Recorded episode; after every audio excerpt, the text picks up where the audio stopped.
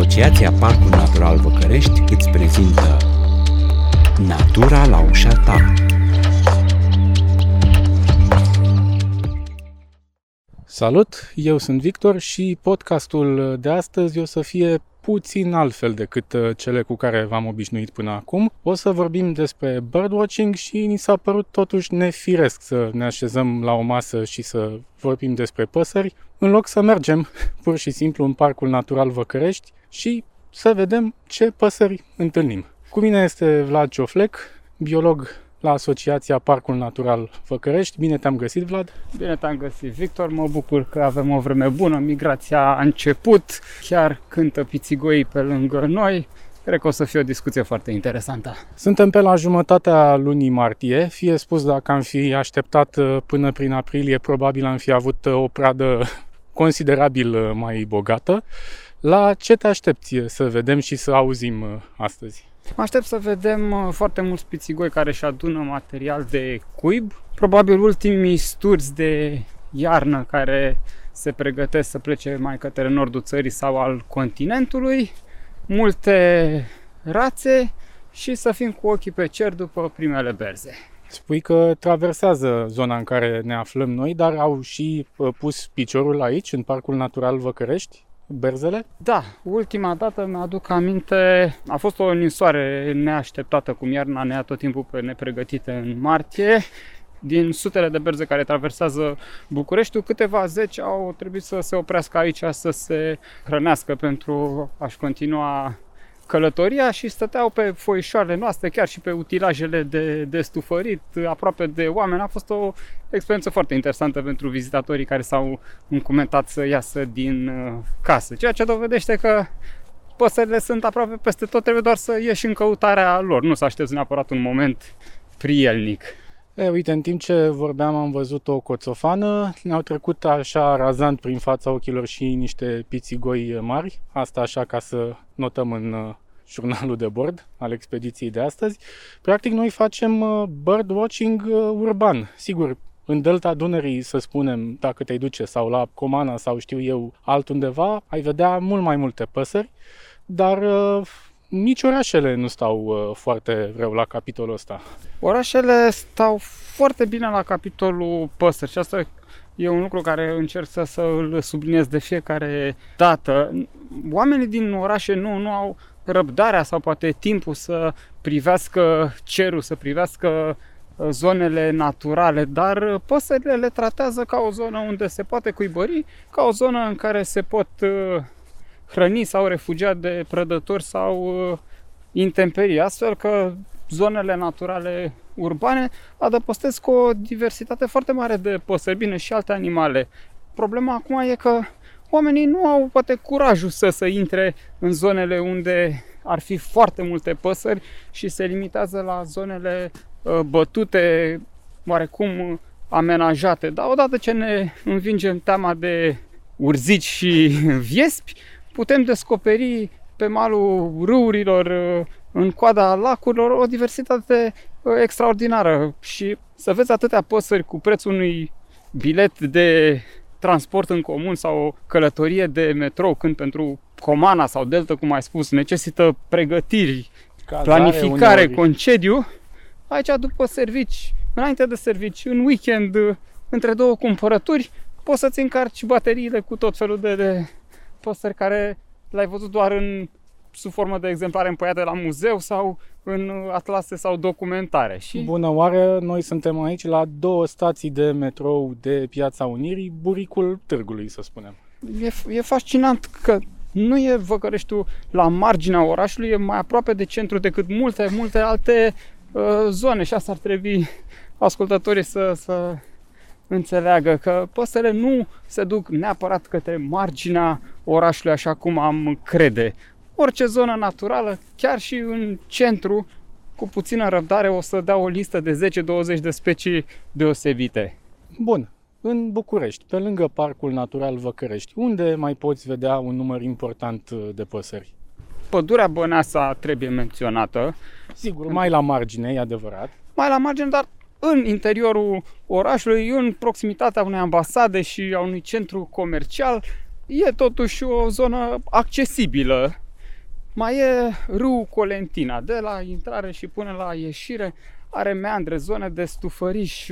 Vorba aia, au coborât inclusiv pelicani pe uh, lacurile amenajate pe râul Colentina. Pelicani pe Colentina, Pelicani în pe București. Colentina, dar pelicani au trecut și pe deasupra Văcăreștiului. Pelicanii, cred, chiar au survolat astă vară lacul. Deci, iată, două specii de pelicani văzute în uh, București în timpul săptămânii, ca să spun așa, nu doar în weekend se văd uh, păsările. Și spui că la nevoie se și așează pe apă aici. Nu doar, Când uh, sunt e în apă pasaj. mare, da, și e suficient uh, pește și nu e deranj, se așează fără probleme. Și încă o zonă care aș vrea să o menționez ar fi râul Dâmbovița, partea mai sălbatică a lui, înainte să intre în lacul Mori. Este o zonă absolut extraordinară, nu doar păsări, vidre, șopârle țestoase, la câteva minute de mers cu Ne metrou. bate un pic uh, vântul în uh, microfon, ne-am asumat uh, chestiunea asta, ne cerem uh, iertare de pe acum uh, pentru ușoarele probleme tehnice, dar așa e natura.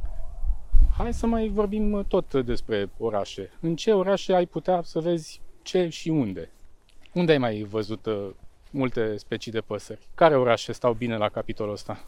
Brașovul îmi vine în minte pentru că E fiind, înconjurat năs- de păduri. fiind născut și crescut la câmpie, o experiență montană aduce tot timpul alte păsări. Uh, Iașu, iar uh, îmi place foarte mult pentru că are foarte multe ciocănitori. Îmi plac foarte mult ciocănitorile, de altfel cui nu-i plac ciocănitorile, dar acolo le-am văzut așa foarte de aproape, nu neapărat sus în vârful unui uh, copac. Pădurea Ciric, dacă nu mă înșel, e un bun exemplu. Pădurea Ciric. Iașu e, e un pol extraordinar de biodiversitate. Să ai vipere de stepă la marginea orașului și sute de specii de păsări în pădurea din interior, e un lucru cu care puține orașe europene se, se pot uh, uh, lăuda și sper să fie protejate cât mai curând toate habitatele lor Noi acum valoroase. ce auzim? Acum auzim un florinte care și cuibărește în uh, parcul nostru. Bun, sigur, până acum am vorbit despre niște uh, zone sălbatice, să spunem, din orașe sau din imediata apropiere a orașelor. Dar, pe de altă parte, poți să vezi păsări bine mersi și în parcul tineretului și în alte parcuri cât se poate de urbane, cu băncuțe și alei asfaltate din orașe. Și asta e o variantă. Absolut, pornind de la grădina casei, din curtea blocului și chiar de la pervazul de la geam, păsările pot fi atrase sau uh, observate fără, fără mari uh, probleme. E adevărat că o zonă care are și apă și ceva arbori mai bătrâni va avea o diversitate mai mare, dar pe de altă parte o zonă cu arbori tineri va sfârși prin a fi o zonă cu arbori bătrâni în care uh, diversitatea va crește de la an la an. Dar uh, sigur și un uh, scoar și în piața universității. Poți să aștepți pe cineva la o întâlnire și să te bucuri de câteva sute de drepnele care se hrănesc cu uh, gâzele din înaltul cerului. Sau să vezi Drepneaua șoii călătorii. e verișoară cu rândunica, să spunem. Uh, foarte, foarte depărtată, dar uh, este o pasăre pe care despre care chiar trebuie să vorbim puțin, pentru că am impresia că e una din păsările trecute cu vederea, tocmai pentru că sunt multe, sunt în oraș, aproape le ignorăm ca pe porumbei, dar păsările astea își petrec primii trei ani din viață în zbor. În momentul în care au părăsit cuibul până vor cuibări la rândul lor, păsările astea zboară între București și Africa fără să se oprească, fără să se așeze. O viață petrecută în zbor. Deci Să ai- mănâncă, beau apă, dorm în zbor. și dorm în, uh, în uh, zbor. Sunt unele din păsările care îți permit să intri în- în lumea birdwatching-ului, că spui întrebarea ce sunt șoimuleții aia care circulă în fața geamului și fac atâta gălăgie la 6 dimineața și mănâncă toți uh, țânțarii și toate musculițele. Sunt niște păsări extraordinare, niște și nu aparate de sunt zbor. șoimuleți. Da, da, Sunt sunt niște rude foarte îndepărtate ale rândunelor, niște mașini de zbor aproape perfecte. E o pasiune scumpă. Tu, de exemplu, ce ai în rucsac uh, acum? Uh, Binoclu și aparatul foto. Consider că sunt uh, instrumentele de lucru.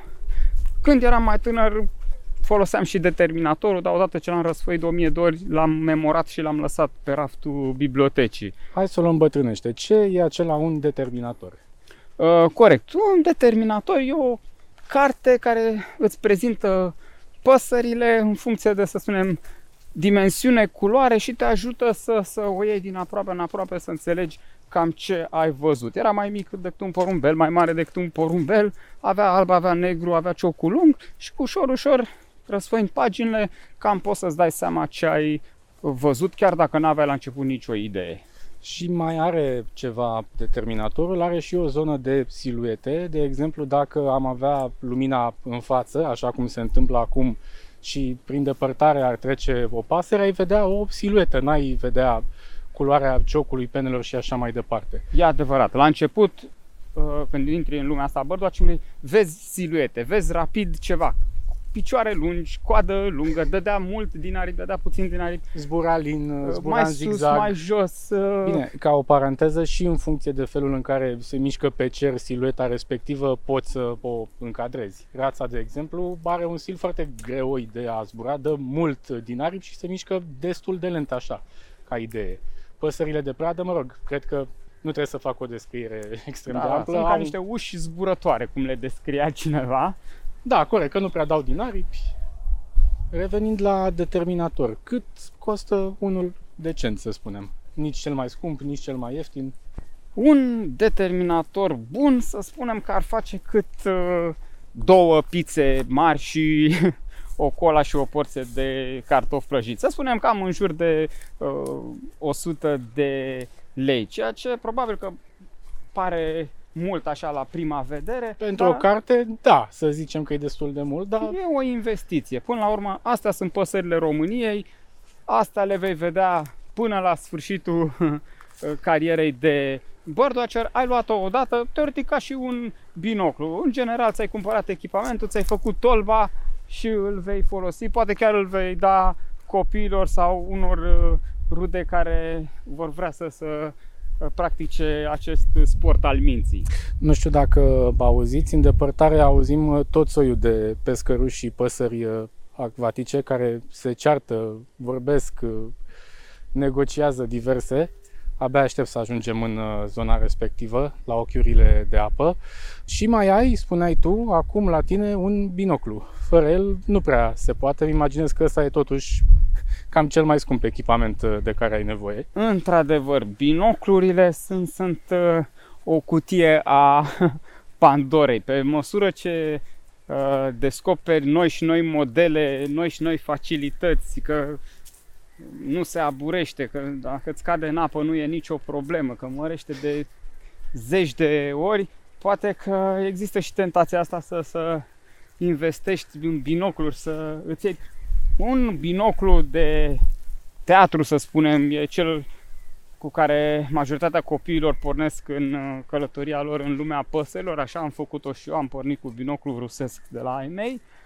Era mai mult o jucărie, dar uh, îmi dădea impresia că am o unealtă interesantă în mână și față de ochiul liber, care e bun în grădină, e bun la pervaz, e bun în călătoria până la școală sau până la uh, servici, când ești pe un lac de zeci sau sute de hectare și vrei să vezi ce e pe malul celălalt, un binoclu mai performant care să mărească de 8 sau 10 ori e important. Nu înseamnă că trebuie să-ți cumperi imediat un binoclu de câteva sute de uh, lei, binoclurile ajung și la câteva mii de euro, dar pentru birdwatching urban un binoclu de câteva sute de lei este arhi suficient și asta numai după ce o perioadă am făcut birdwatching așa cu ochiul liber să vedem dacă ne atrage, dacă ne place, dacă nu ne deranjează, iată, vântul sau căldura prea mare. Și se aude o gălăgie din ce în ce mai mare pe măsură ce ne apropiem uh, de stuf. De fapt, vedem uh, multe siluete albe în uh, stânga noastră, suntem foarte aproape de ochiul de apă. Dar e un pescăruș râzător, cumva? E un pescăruș râzător care sper să cuibărească și anul ăsta. Avem o colonie de 50-60 de perechi începând cu anul trecut, o premieră pentru noi. Uh, Sper să le placă și anul ăsta de Văcărești la fel de uh, mult, pentru că pescărușii râzători sunt asociați zonelor uh, umede. Nu sunt aceiași pescăruși care îi vedem la geam sau pe uh, bloc. Sunt poate la fel de gălăgioși, dar sunt mai mici, mai, mai uh, delicați, poate mai, mai uh, sociali, așa ca și comportament, pe când cei care mai vin pe pervat, pe aparatul de aer condiționat sau pe antenele de pe bloc, sunt niște pescăruși care au colonizat orașul în momentul în care s-a, s-au sistematizat depozitele de deșeuri, s-au făcut uh, terasele blocurilor cu pietriș, astfel încât pentru ei au găsit o resursă de hrană la marginea orașului sub forma gunoaielor, iar pe bloc, de, de la înălțimea pescărușului, nisipul și pietrișul pus ca să țină cartonul asfalt era ca o plajă doar a lor, de câteva sute de metri pătrați.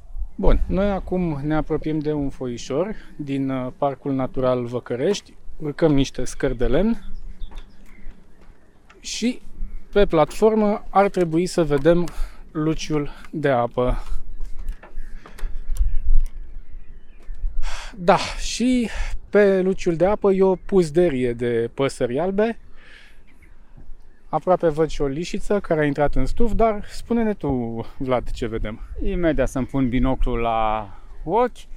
Avem așa, pescăruș râzător, pescăruș sur, lișiță, rață flerătoare, rață, rață lingurar, mi se pare, da, da, da, e și o rață pestriță, cormorani mici, lebedele. Acolo, uite stau la soare. Cormoranul, spre deosebire de multe alte păsări acvatice, nu are acea uh, glandă care impermeabilizează penele, așa că după ce face 2, 3, 5 scufundări, trebuie să iasă la un loc cu soare să îi se usuce penele. Spre bucuria copiilor și a naturaliștilor că pot vedea pasărea stând liniștită Uh... Uite, trece și un șorecar pe deasupra, păsări răpitoare în uh, oraș. Aproape că e uh, de, de neconceput. Ce să mănânce un șorecar? Ce să mănânce un erete de stuf?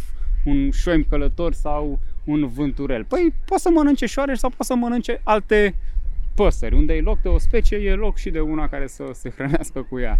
De exemplu, spunea un alt uh, coleg de-al tău, uite, acolo e Catedrala Mântuirii Neamului, ca să vă dați seama cât de mare e. De altfel, sunt foarte puține locuri în București în care nu se vede, îmi cer iertare pentru o paranteză. Bun, pentru că vântul uh, bate foarte tare, o să coborâm și o să reluăm discuția jos. Nu de alta, dar vrem să mai și înțelegeți ce facem aici. Așa, mai devreme deasupra capului nostru a zburat uh, un uh, vânturel. Uh, vânturelul, ca să simplific cât se poate de mult, e un șoimuleț, așa, mare iubitor de șoareci, dar la nevoie, spunea colegul tău Florin Stoican, mănâncă și broaște.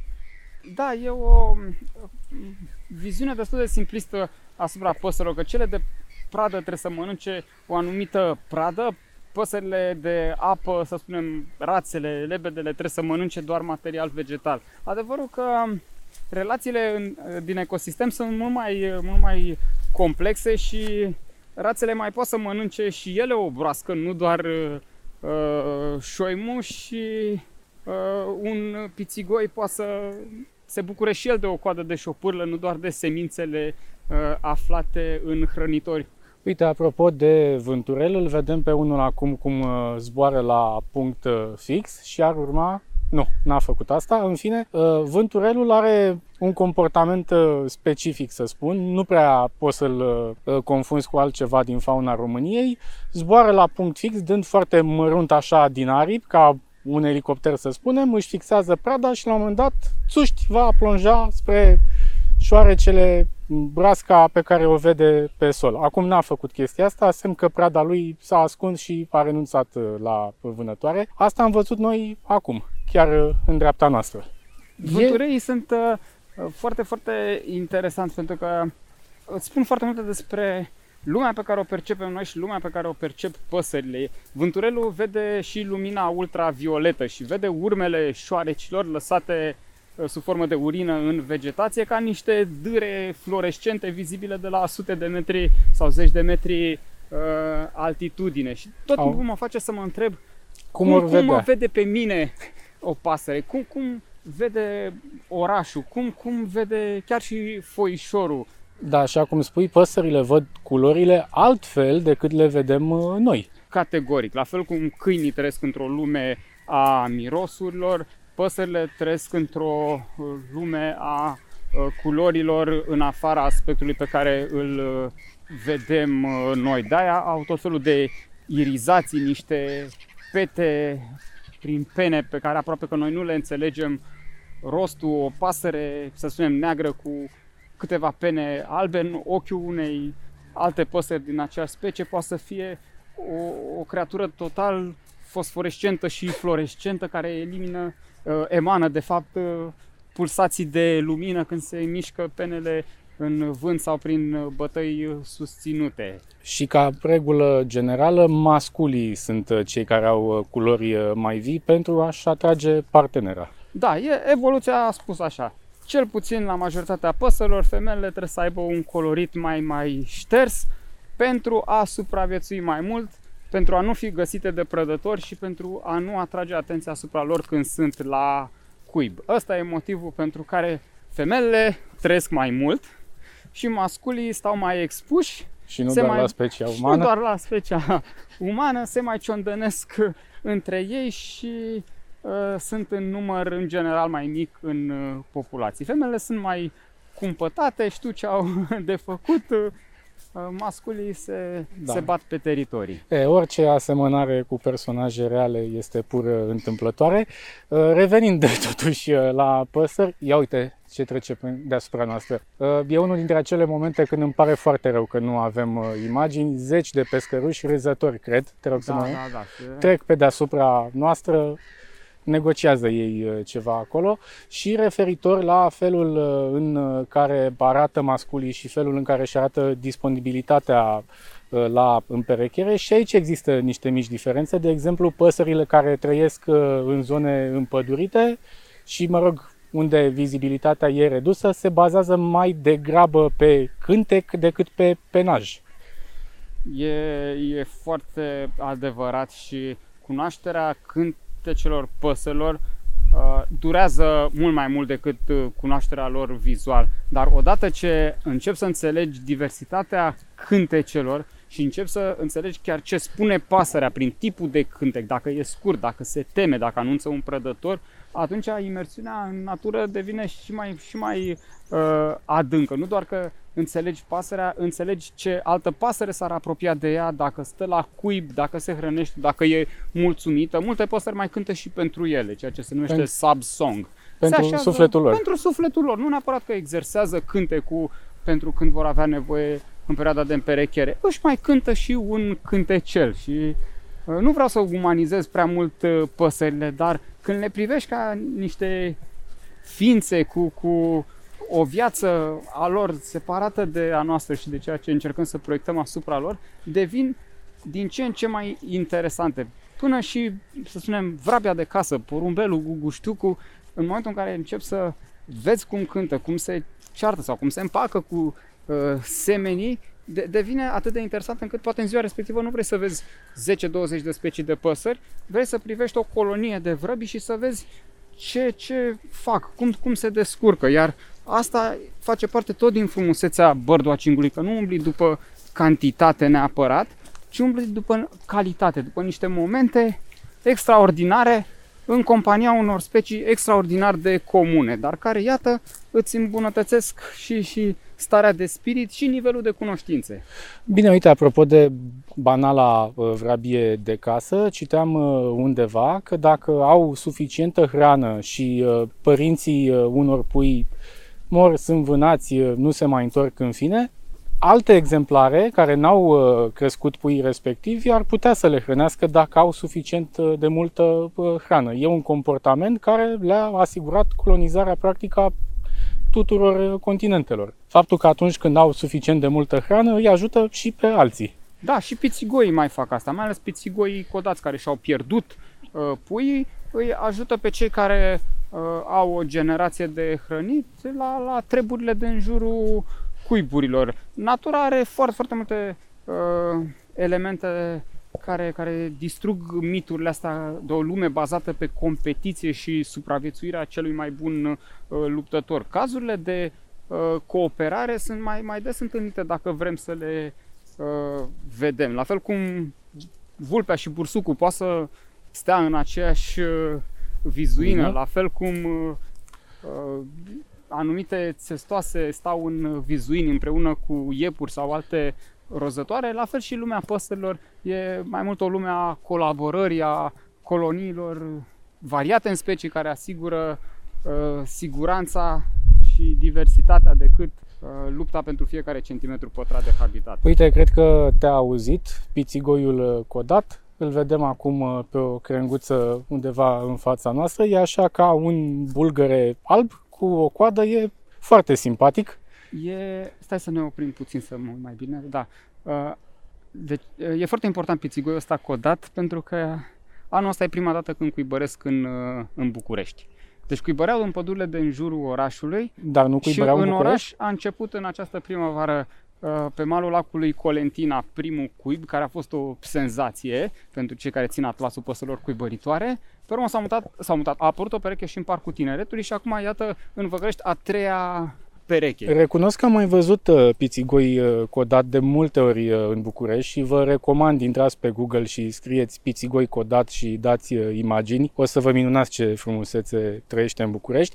Repet, am văzut de multe ori și de mulți ani așa ceva în București, dar nu știam că nu uh, cuibărește Da, aici. iarna vin de la munte. Sunt cetele faimoase de pițigoi, când se adună 5-6 sto- stoluri, specii împreună cu țicleni și chiar cojoaice și călătoresc din cartier în cartier, din quartal de blocuri în quartal de blocuri în căutarea uh, hranei. Dar odată ce vine primăvara, se retrăgeau în pădurile mai, mai uh, dese și în uh, zone de la latitudini mai uh, uh, mari. Dar iată că greu a fost până să vină prima pereche care să decidă și poate că ne, ne spune ceva despre natura din orașe. Poate e și lumea post-pandemică, nu știu, mai puțin uh, poluată, mai, mai puțin deranj, uh, felul în care ne raportăm la zonele uh, naturale. Oare mai mulți uh, observatori, dar eu zic că pandemia a fost o chestie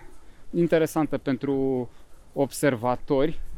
Au văzut mult mai multe specii, pentru că au fost mai multe păsări care nu au fost deranjate de atât de mulți oameni și de activități, să spunem, industrial-comerciale.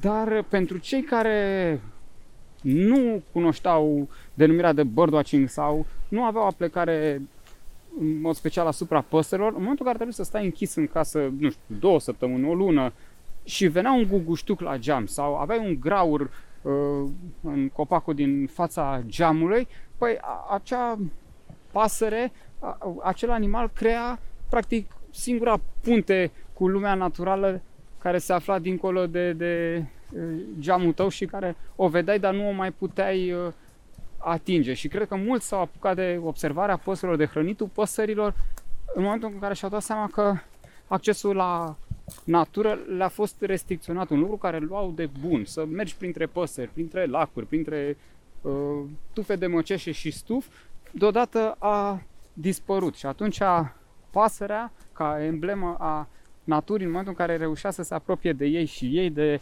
pasăre, consider că a, a ajutat pe mulți să, să, să treacă mai ușor peste perioada problematică a pandemiei și poate să, să uh, pășească mai mult în lumea birdwatching-ului.